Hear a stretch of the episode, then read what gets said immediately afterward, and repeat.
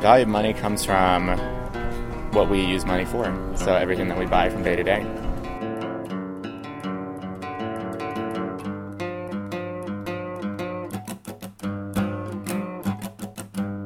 It breaks down a little bit when you come to things that can't be quantified, like transformation, for example.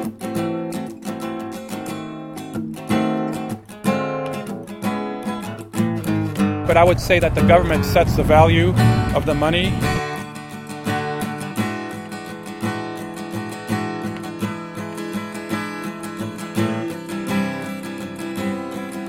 I would say I would say love is, is, is a prime motivator uh, behind my actions.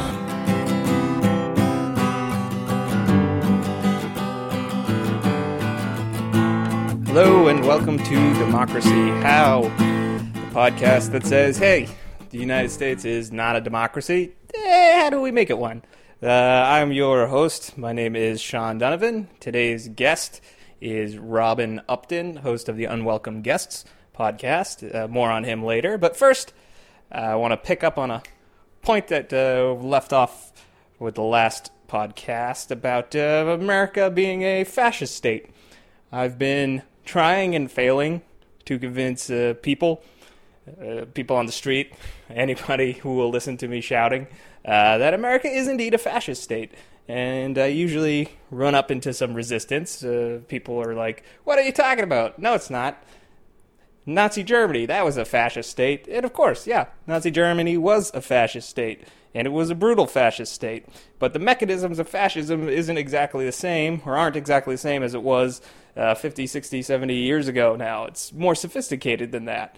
So, America, people seem to see the atrocities that America has committed and is continuing to commit. I think, mean, we all know the war in Iraq is was illegal, founded on a lie. And if you look throughout our history, we have all a ton, take your pick, of atrocity in any sort of decade. There's one, you can find it. Uh, people see these atrocities that the state commits not as, uh, they see them as exceptions to the rule, right? They don't see it as indicative of who we are as a people. Now, I'm saying, no, that's not the case. You can't continually commit atrocities and then take a step back and be like, yeah, well, that's not really who we are. That is who we are. That's who we've been, and we have to stop it. Uh, so you know, people are like, "Hey, well, fascism is what Nazi Germany was. It's when uh, Hitler shipped people off to concentration camps." And absolutely, it absolutely was. And you don't see that sort of brutal crackdown inside America. Um, you kind of do a little bit with, uh, you know, I don't think it's hard to see the state repression of uh, the blacks, especially with uh, the Ferguson protests and cracking down on that. And then before Ferguson protests, there was obviously the Occupy movement, and that was met with brutal state uh, opposition. Uh, so you can't entirely write those off either. So now, uh, most of America's brutal violence, or when we react violently, it's not necessarily done by America itself. I mean, it is with uh, Iraq, Afghanistan, our drone wars; those are all awful. But it's mostly done through uh, proxy governments or uh, client states, or basically under um, the guise of some kind of dictatorship or regime that the CIA secretly funnels money or arms to. We overthrow democratically elected governments. You can the whole history of the Western Hemisphere, fear, uh, Latin America. I mean, almost so uh, all the countries there have been just brutalized by capitalism and by our um, support of dicta- uh, dictatorships.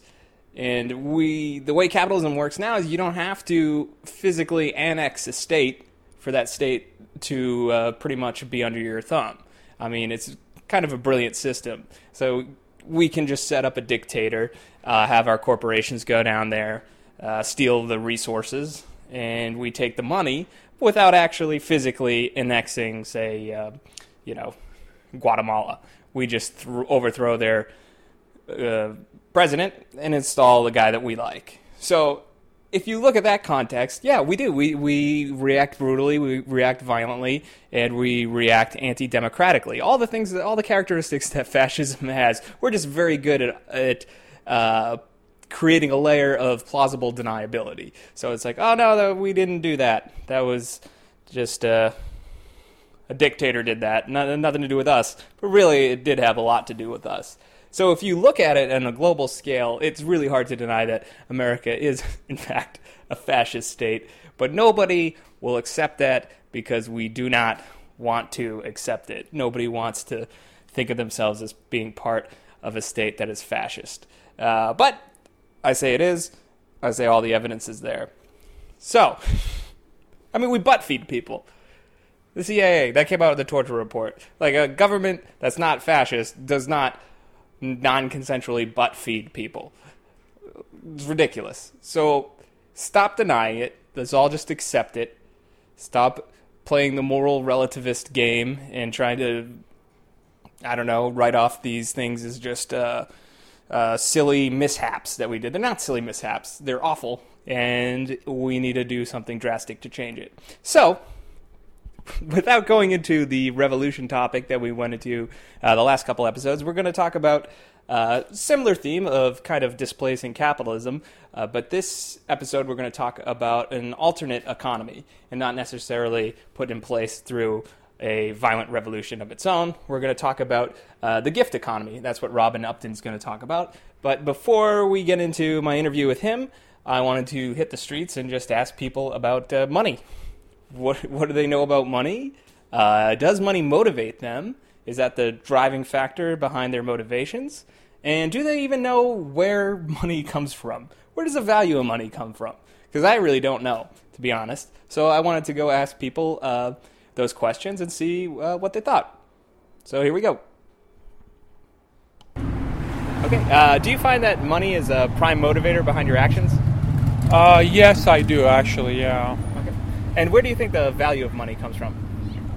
Uh, well, let's see. I'm, I'm, you know, I'm not that good at this subject, but I would say that the government sets the value of the money mm-hmm. that uh, we spend, and uh, of course, they have a capacity to print unlimited amounts. Right. So, you know, that's that's uh, where it stands right now. Okay, thank you very much. That's it. That's it. I'm not even sure if I answered that right or wrong. Oh, it's not about right or wrong. It's yeah, just, I'm just trying to get a test yeah. of everybody, like yeah. what people think. It's a good question. Yeah. yeah. Thank you. All right. Have a good day. All right. Uh, Hello. How you doing? Good. How are you? Great, great, great. Uh, do you find that money is like the prime motivator behind your actions? Um, I would say I would say love is is, is a prime motivator uh, behind my actions. Um, cool. And uh, where do you think the value of money comes from? Um, it comes from you know us being in a situation where we don't have much land and we can't grow our food and kill the you know get the yeah. you know kill the animals like we used to to to or catch fish and you know yeah. to provide for your family. So it's that that whole barter system has become you know service for for for uh, you know that currency. Yeah. You know so that's where that's what I think it boils down to. All right, cool. Thank you very much. Oh yeah, no problem. Oh, that's fine. Hello. Hi. How are you? So good I can hardly stand it. If I was any better, I'd be twins. How are you? I'm doing well. Um, so, do you find that money is a prime motivator behind your actions? Absolutely. Okay. And uh, where do you think the value of money comes from? That's a great question. Well, the, the value of money, I mean, how far back do you want me to go? As far as you like, want to go. Do you want me to like However tell you, you, the whole it. story of world history where like there was sex and there was brute physical force and then some Napoleon needed to make money to like you know like we don't need to go back that far. What do you mean like the value where the value of money comes from? It's kind of it's very open ended. Yeah. Well, I think the value think of money it. comes from what we give to it. it. Comes from the credibility we lend it. Okay. All right. That's all. Thank you very much. Hello. Hi. How's it going? Good. Uh, so, do you find that uh, money is the prime motivator behind your actions? No. Okay. and uh, where do you think the value of money comes from? uh, I guess I would say in the freedom that it provides, the sort of availability of options. Okay. All right. Well, that's that, it. Okay. Thank cool. you very much. All right. Have a good day. Yeah, you too. All right, it's recording. Hello. How are you? Good. How are you doing? Pretty good. Okay, so uh, do you find that money is the prime motivator behind your actions? Uh, I would say one of the primary motivators, yes. Okay. And where do you think the value of money comes from? Value of money comes from what we use money for. So everything that we buy from day to day. So it comes from the actual commodities themselves? Yes. Okay. That's all. Thank you very much. Sure. Yeah. Hello. Hi. How are you? Good. All right. So, uh, do you believe that money is the like prime motivator behind your actions? Um, well, I wish that I had more of it, but I try not to let it be. Okay. Cool. And where do you think uh, the value of money comes from? Um, it's a good question. I don't know. Society in general can't really do much without it. Yeah. So we're all taught to grow up and make it, and that's the only way to be successful so, and fulfilled. Okay. All right. Well, thank you very much. Yeah. Have a good- Hello. Uh, do you believe money to be the prime motivator behind your actions? Um, yes, most of the time, yes. Okay. And uh, where do you think the value of money comes from? Um, from people wanting nicer things and wanting to live in nicer places. So, I would say that's what gives money value. Okay. Thank you very much. Yeah. I don't. Uh, Recording. Hello. hi. So, um, i do you believe money to be the prime motivator behind your actions? I do not. Okay. If you look at the, um, uh, if you look at, sorry, let me. I'm trying to remember the thing that was um, the. It's not Kohlberg, right? Hier- the hierarchy of needs. Yes. Maslow. Thank you. All right. Just ask me again. Okay. Uh, do you believe uh, money to be the primary motivator behind your actions? I do not. If you look at the Maslow hierarchy of needs, at the very base of our hierarchy is providing and for our families security, food, shelter, having enough money to take care of ourselves. But once you've got that set, the higher needs of contribution and self-realization become a lot more important. So I think that money is a prime motivator. As long as people are struggling and they don't have enough for themselves and their families, then they need to prioritize money.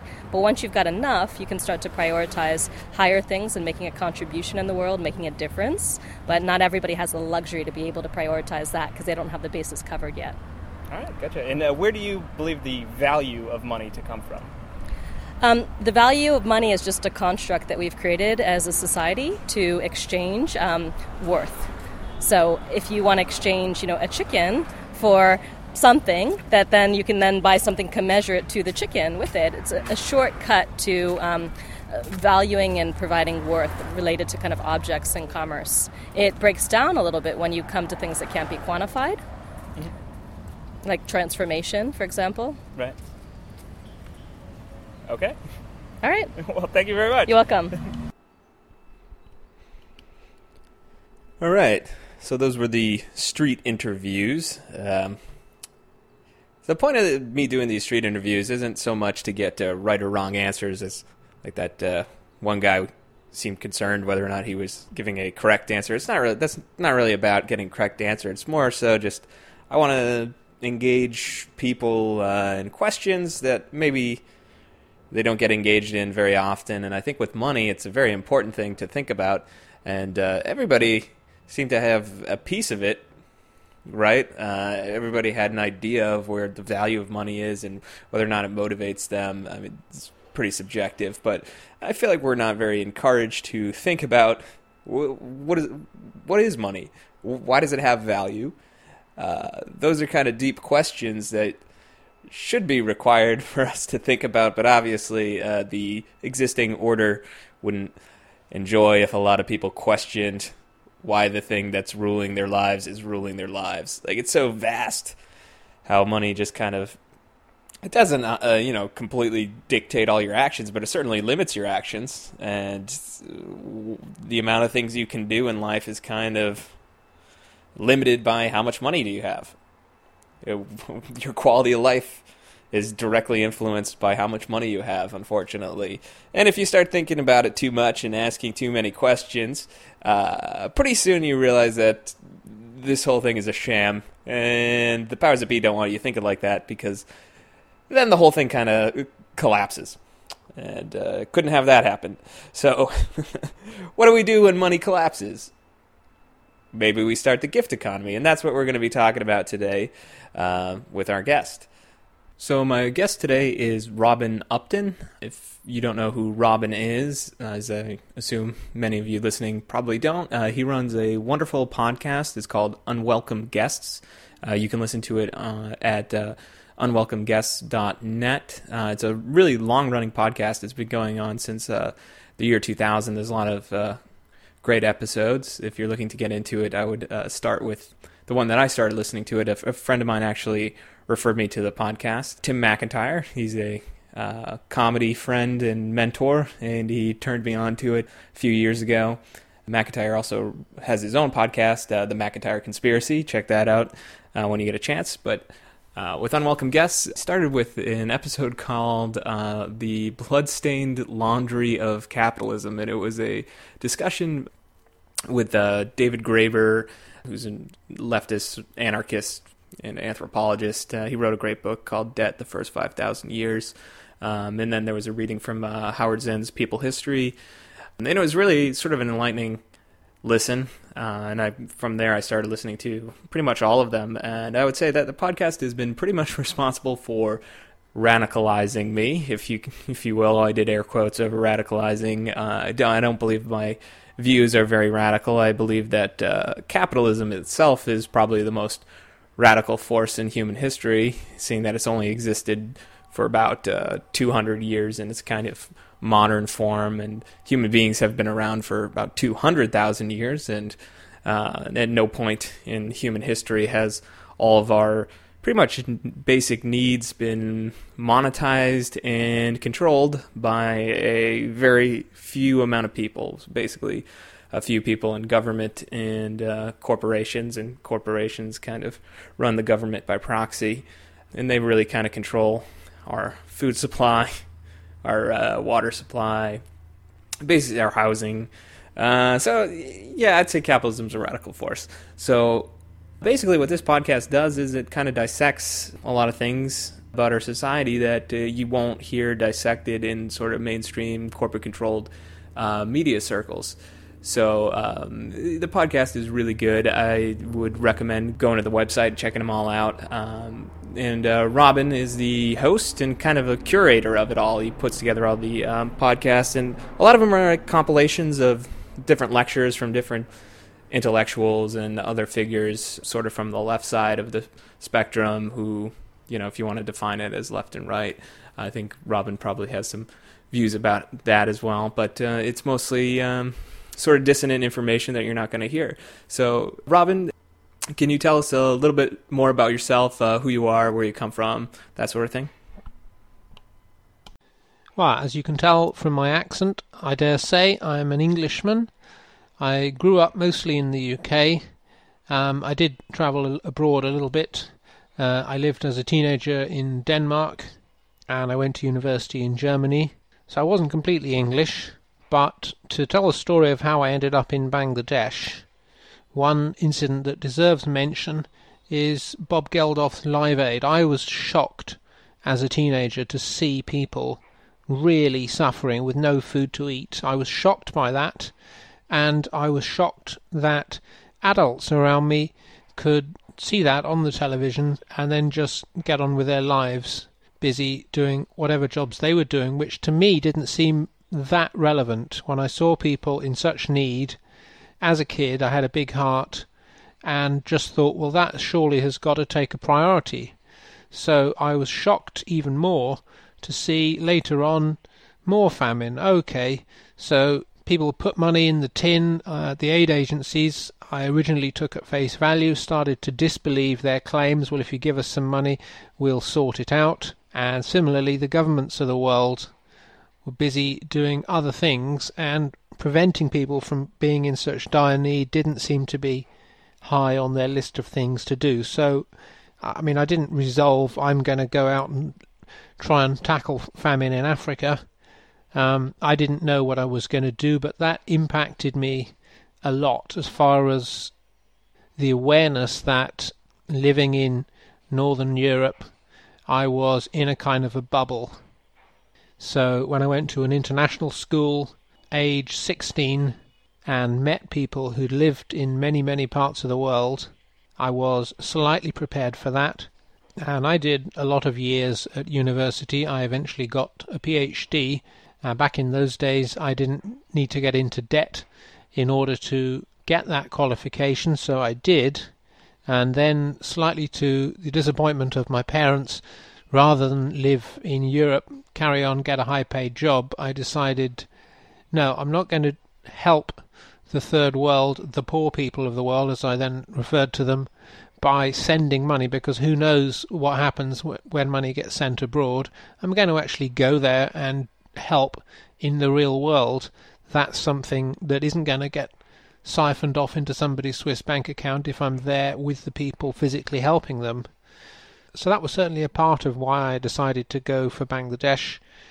Uh, I knew that Bangladesh was a poor country. Um, the infamous quote of Kissinger as a basket case is still not forgotten by the Bangladeshis. Originally, I did find it a bit tough here. It's very hot, and I didn't speak the language to begin with. I still find it rather hot, but I have got used to the language and a lot of the culture.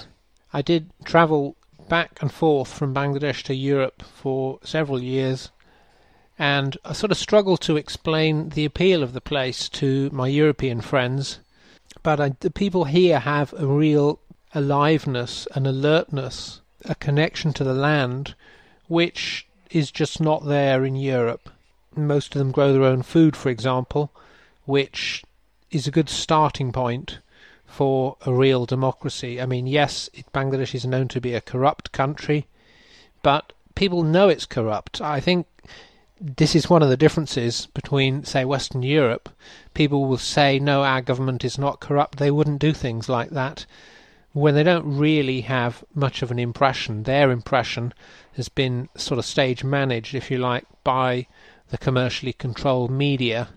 So over the years, living in Europe, living in Bangladesh, it just became clear to me that I was happier and healthier when I was living in Bangladesh. So being located in Bangladesh, do you notice or feel a sort of Western imperialist presence? Well, an imperialist presence. Um, I suppose yes. I mean, in my field, English teaching, there's these dreadful things called essay books, where kids are expected to memorize essays off by heart. Now, they're a real mixed bag but just occasionally I find essays which appear to have been untouched for a century or so, and very, very old English, a very, very old sort of Victorian style thinking about how the world works, and this is still being memorized by kids in Bangladesh. And kids here also still learn this sort of cursive script, to me, very old fashioned looking, um, sometimes even barely readable in the textbooks, um, which I think stems from the imperialist project before the days of photocopiers, when instructions would be sent out to the four corners of the empire and then needed to be displayed and dispersed. So, as a language teacher, I've also noticed not only sort of careful copying of instructions, but vocabulary is the main element in the teaching syllabus because it was important to have subjects who understood what they were being told to do. Similarly to a lot of language tuition around the world, there isn't much emphasis on the spoken word. So it's mostly book based, and it seemed to be much more important for the imperialists to have subjects who would understand written instructions rather than those who were capable of, say, answering back or of expressing their own ideas. So that's sort of common to schools generally, but just occasionally it really jumps out at me here. People are very deferential to me as a white face here. I pop out immediately as a foreigner, and you know it's hard not to sort of abuse this this reverse racism. Um, when I sit and reflect that this is possibly some kind of innate response to centuries of oppression and the white man being the important person to keep happy in a situation if he potentially controls an empire's army. Um, Bengalis by culture are very hospitable to guests, and it's it's sometimes slightly uneasy mix of the two that I can sense.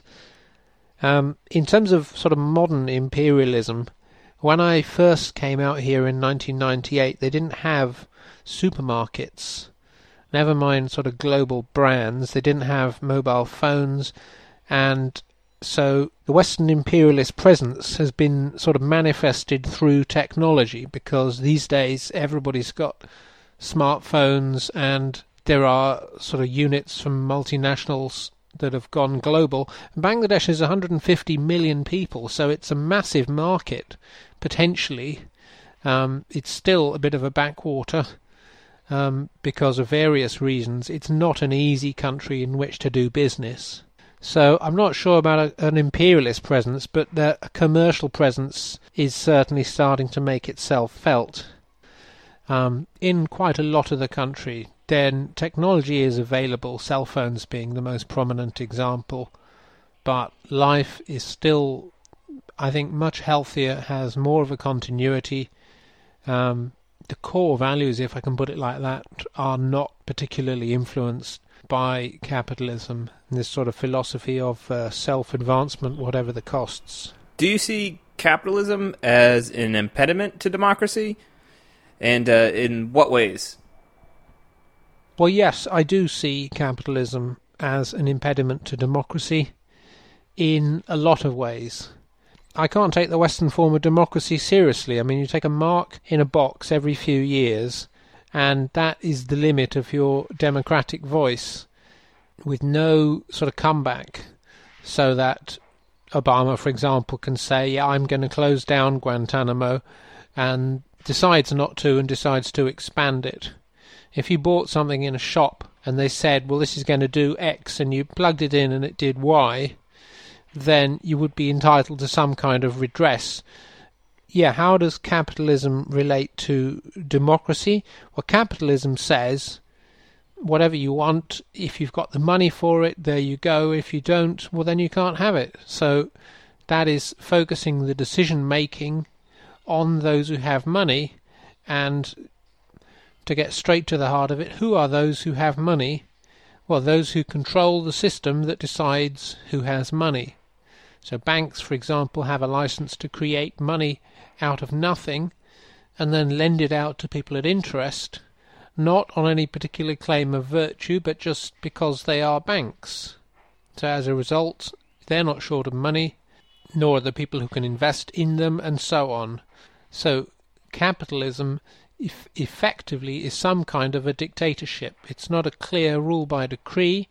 There is an obfuscation factor, but in the workplace, and this is less true in a country like Bangladesh, where people don't necessarily feel obliged to follow these systems, where a lot of people are working for friends and family anyway, so there are softer forms, but sort of neoconservative or neoliberal idea of the market being the deciding factor for everything and economic decisions replacing all other criteria for how society should be structured is that money will make the decisions. And if you want to do something at work and the boss says, no, this is how it's going to be, there's no democracy there. As Richard Wolff points out, it's overtly, explicitly totalitarian in nature. And if you say, well, I don't like that system, I would rather not take a part in it, well, then where do you get your money with which you provide for yourself? People didn't need to use money. There used to be a common awareness that things like water, access to the land, should be available for free. I mean, none of these capitalists have launched on a process of creating land the way that oil companies don't create oil. They're extracting it and burning it. It's a one time gift from nature, and a lot of societies and cultures and value systems are quite clear on that. What we have, what we live with, is gifts. Without these gifts from God or from nature, without these provisions, then we wouldn't be alive. And it's notable that when the natural world is looked upon as resources to be maximized in financial terms, the result is usually disastrous. The rainforests get cut down, the water gets extracted and exploited and polluted because under the system of economics you'd be irrational to do anything else. When it's looked upon as a gift, often a sacred gift, on which all life depends, this awareness is very much at the fore, and it's looked after, it's nurtured. So I see capitalism as an impediment not only to democracy but to the human long term survival on this planet and the survival of a whole bunch of other animal and plant species as well. As Derrick Jensen points out, there's been a terrible sort of transformation in pro environmental NGOs, as they're called. I find that, that sort of any of these large organizations, when they use money, they tend to get subverted. So instead of valuing nature, looking after the world because it deserves to be looked after, instead of having a respectful, humble approach, valuing the rest of life on earth because it deserves it. It's now about sustaining this way of living, sustaining this world view, objectifying the world, reducing things to money values. It's become trying to follow a sort of impossible task. No, we can't save the planet by switching our filament light bulbs to fluorescent tubes or even LEDs. It's about keeping capitalism going. And I agree with him that this is sort of fundamentally flawed. We need a real rethink. I don't think we need to sort of revert necessarily in terms of technology. I don't think we can sort of turn the clock back but we certainly need to step back from the brink of sort of modernity, this reductionist, nihilistic uh, objectification of the world, to sort of resacralize it, to to reconceive ourselves not as self-maximizing sociopaths, basically, but to see that we're part of the matrix of life that we have a lot to give to the world. We are in a difficult spot in terms of environment, pollution, climate change. A lot of the natural world, as a result of earlier excesses, is not what it could be or should be. And that is something that is going to have to be amended. But um, seems to me more important than, than any of these material circumstances is where we're at spiritually our sort of mental map of the world. Is humanity just a parasite? And Chomsky talks about, well, intelligence is our, our evil mutation, which is going to do for us. Well, that's certainly not how I feel about my intelligence.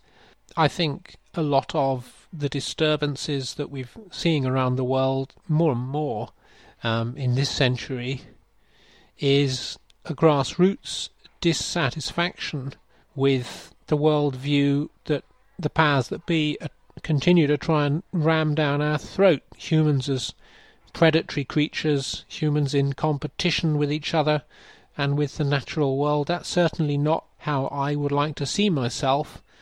And I reject a system that says, well, this is how you have to act. And as controversial as it may be, I see that if I'm using money then I am in competition. Money has no inherent value, even if you make it out of gold. I'm not going to physically use that object, so why should I prescribe value to it? It's only worth something to me because it's worth something to you, and if it was in abundance, it wouldn't be worth anything to either of us. So, to quote John Ruskin, a 19th century social critic, the force of the guinea you have in your pocket depends wholly on the default of a guinea in your neighbour's pocket.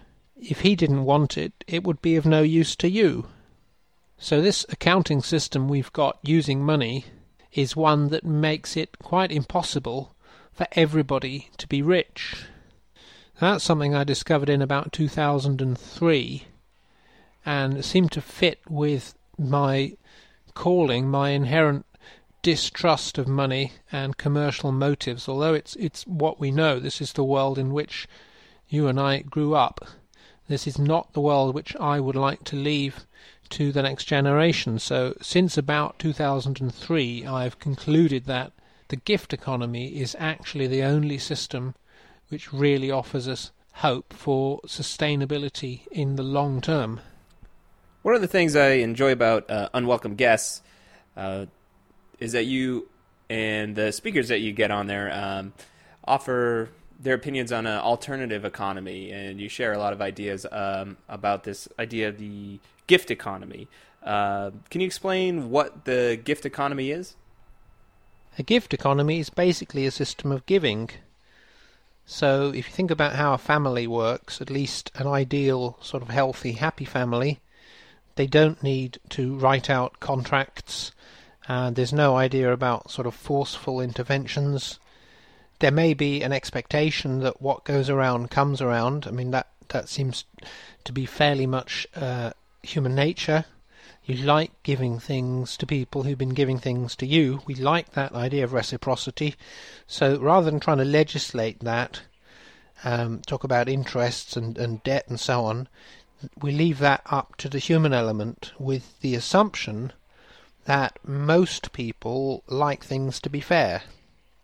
If people consistently behave selfishly to other people, they may be sort of de facto excluding themselves from a gift economy.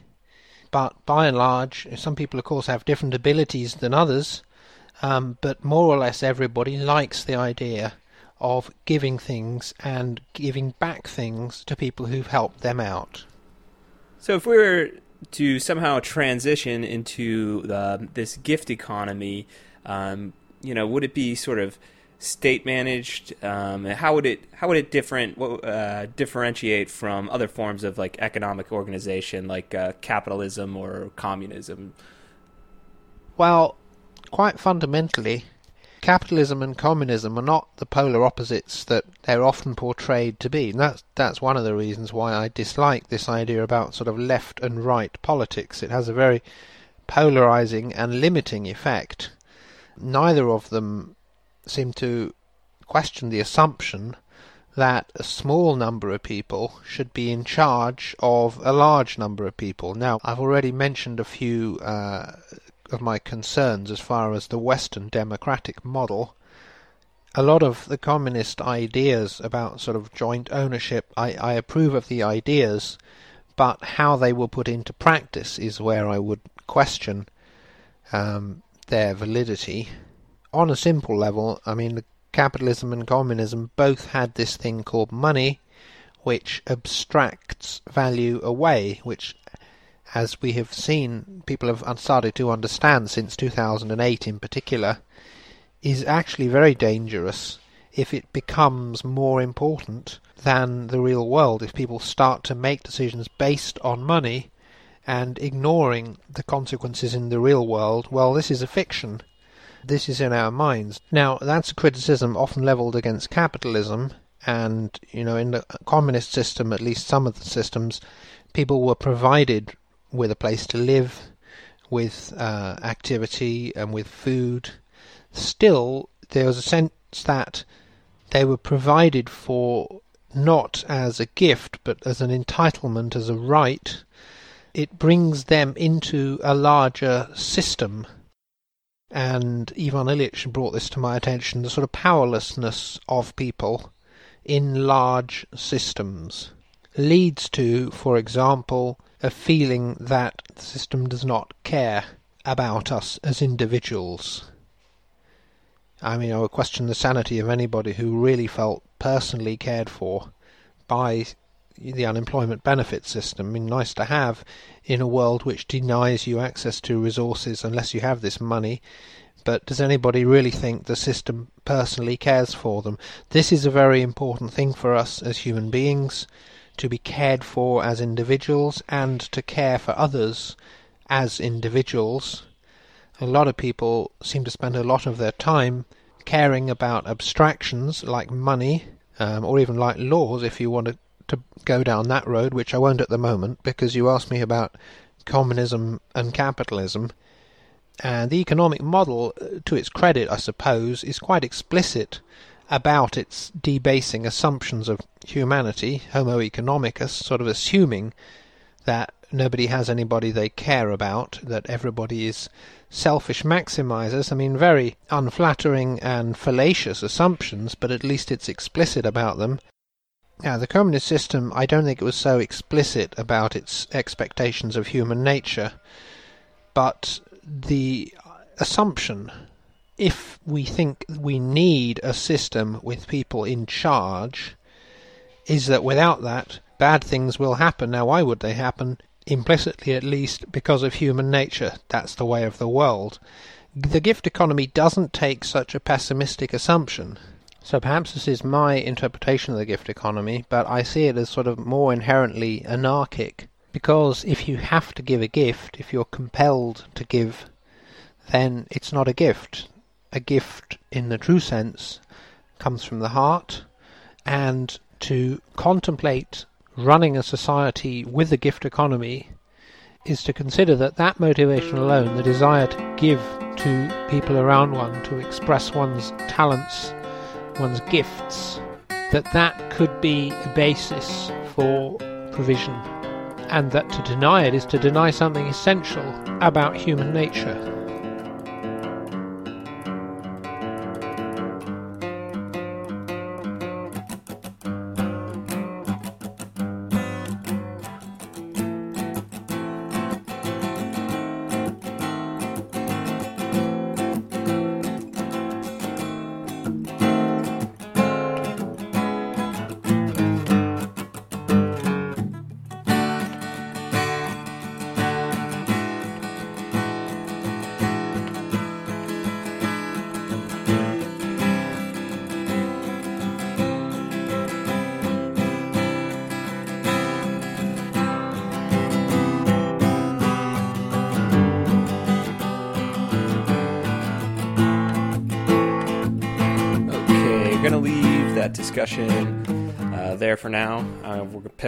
Up uh, next week's episode. We'll uh, continue our conversation with Robin Upton, and uh, we'll get more into the gift economy and uh, sort of how to bring it about.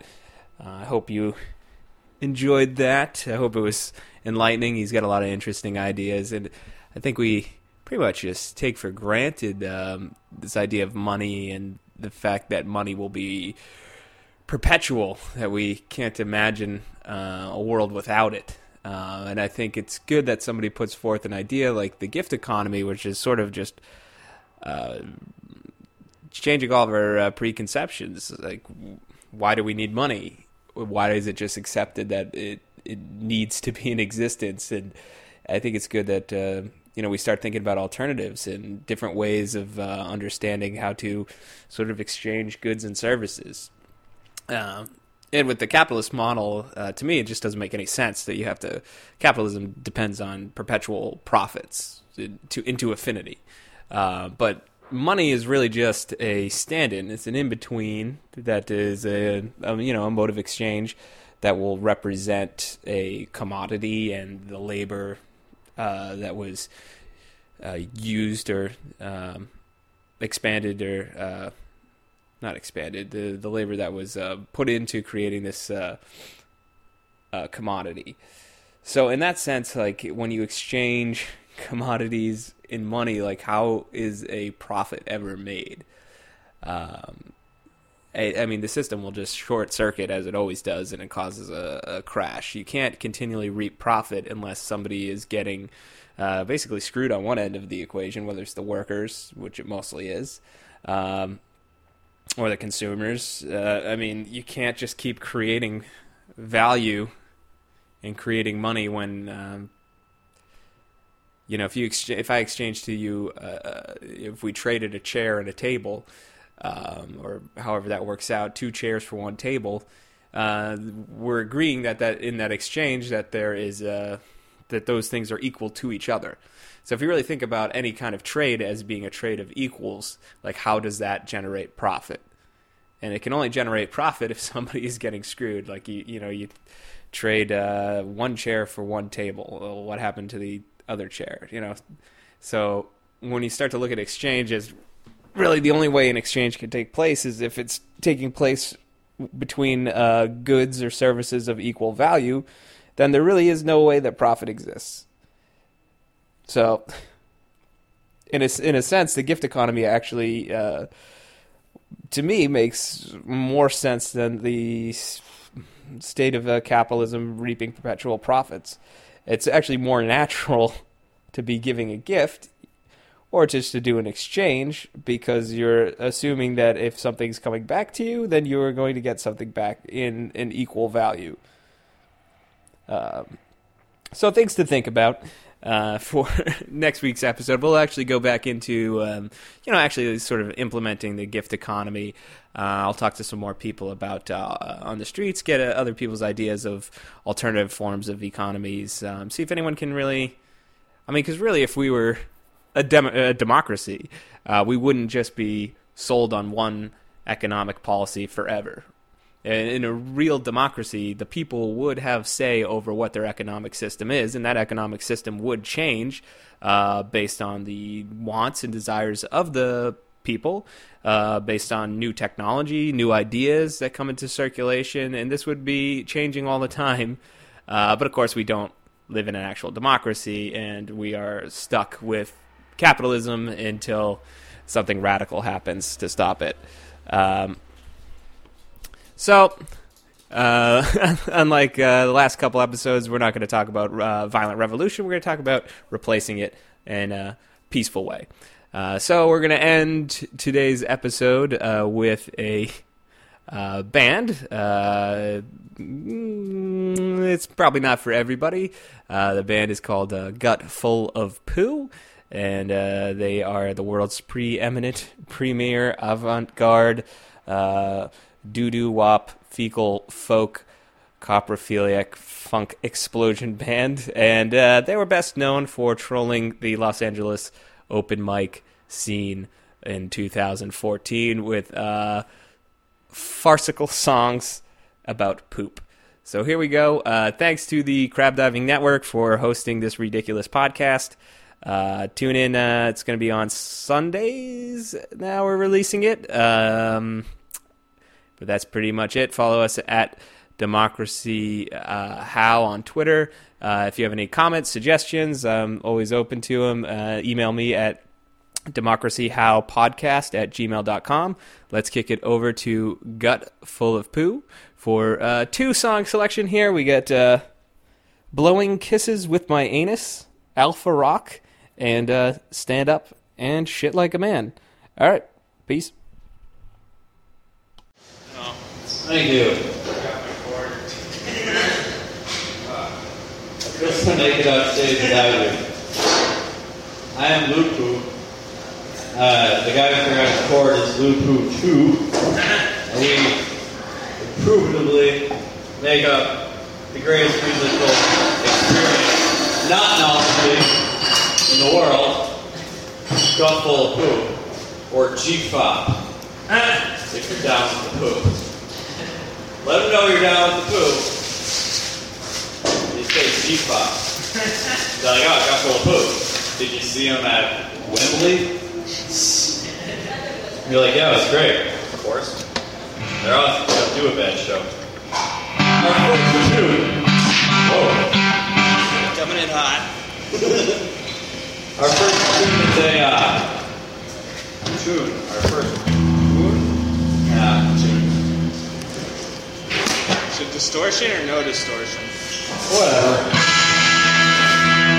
He's a doo number called Blowing Kisses with My Anus.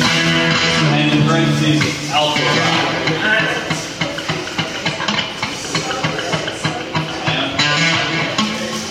This is based on a 70s Italian art film that I saw a couple weeks ago.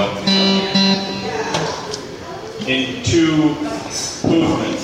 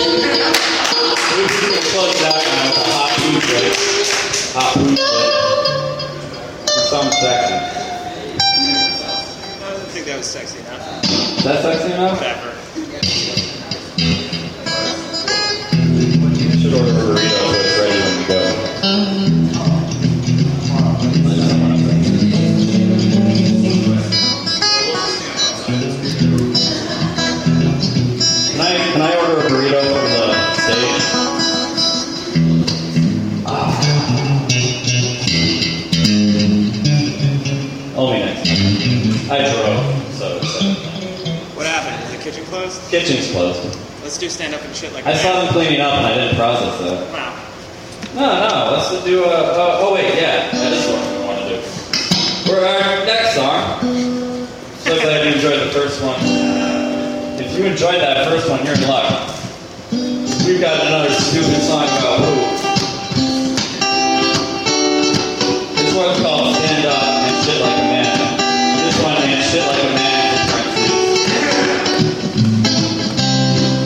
Got Full of Poop, notice that upon multiple listings, which you will end up doing, you notice the layers, like stratified layers of the poop. Like when you eat several very different meals, but it all comes out at once. You, know what I mean. Even if you didn't vocalize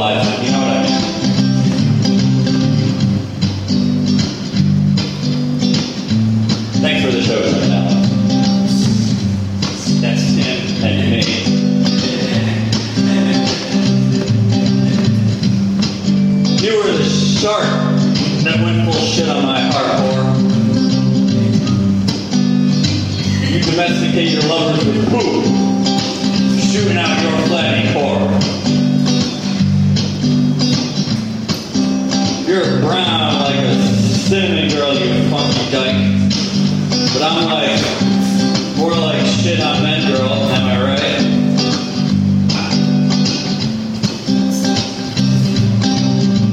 I'm getting up, slut.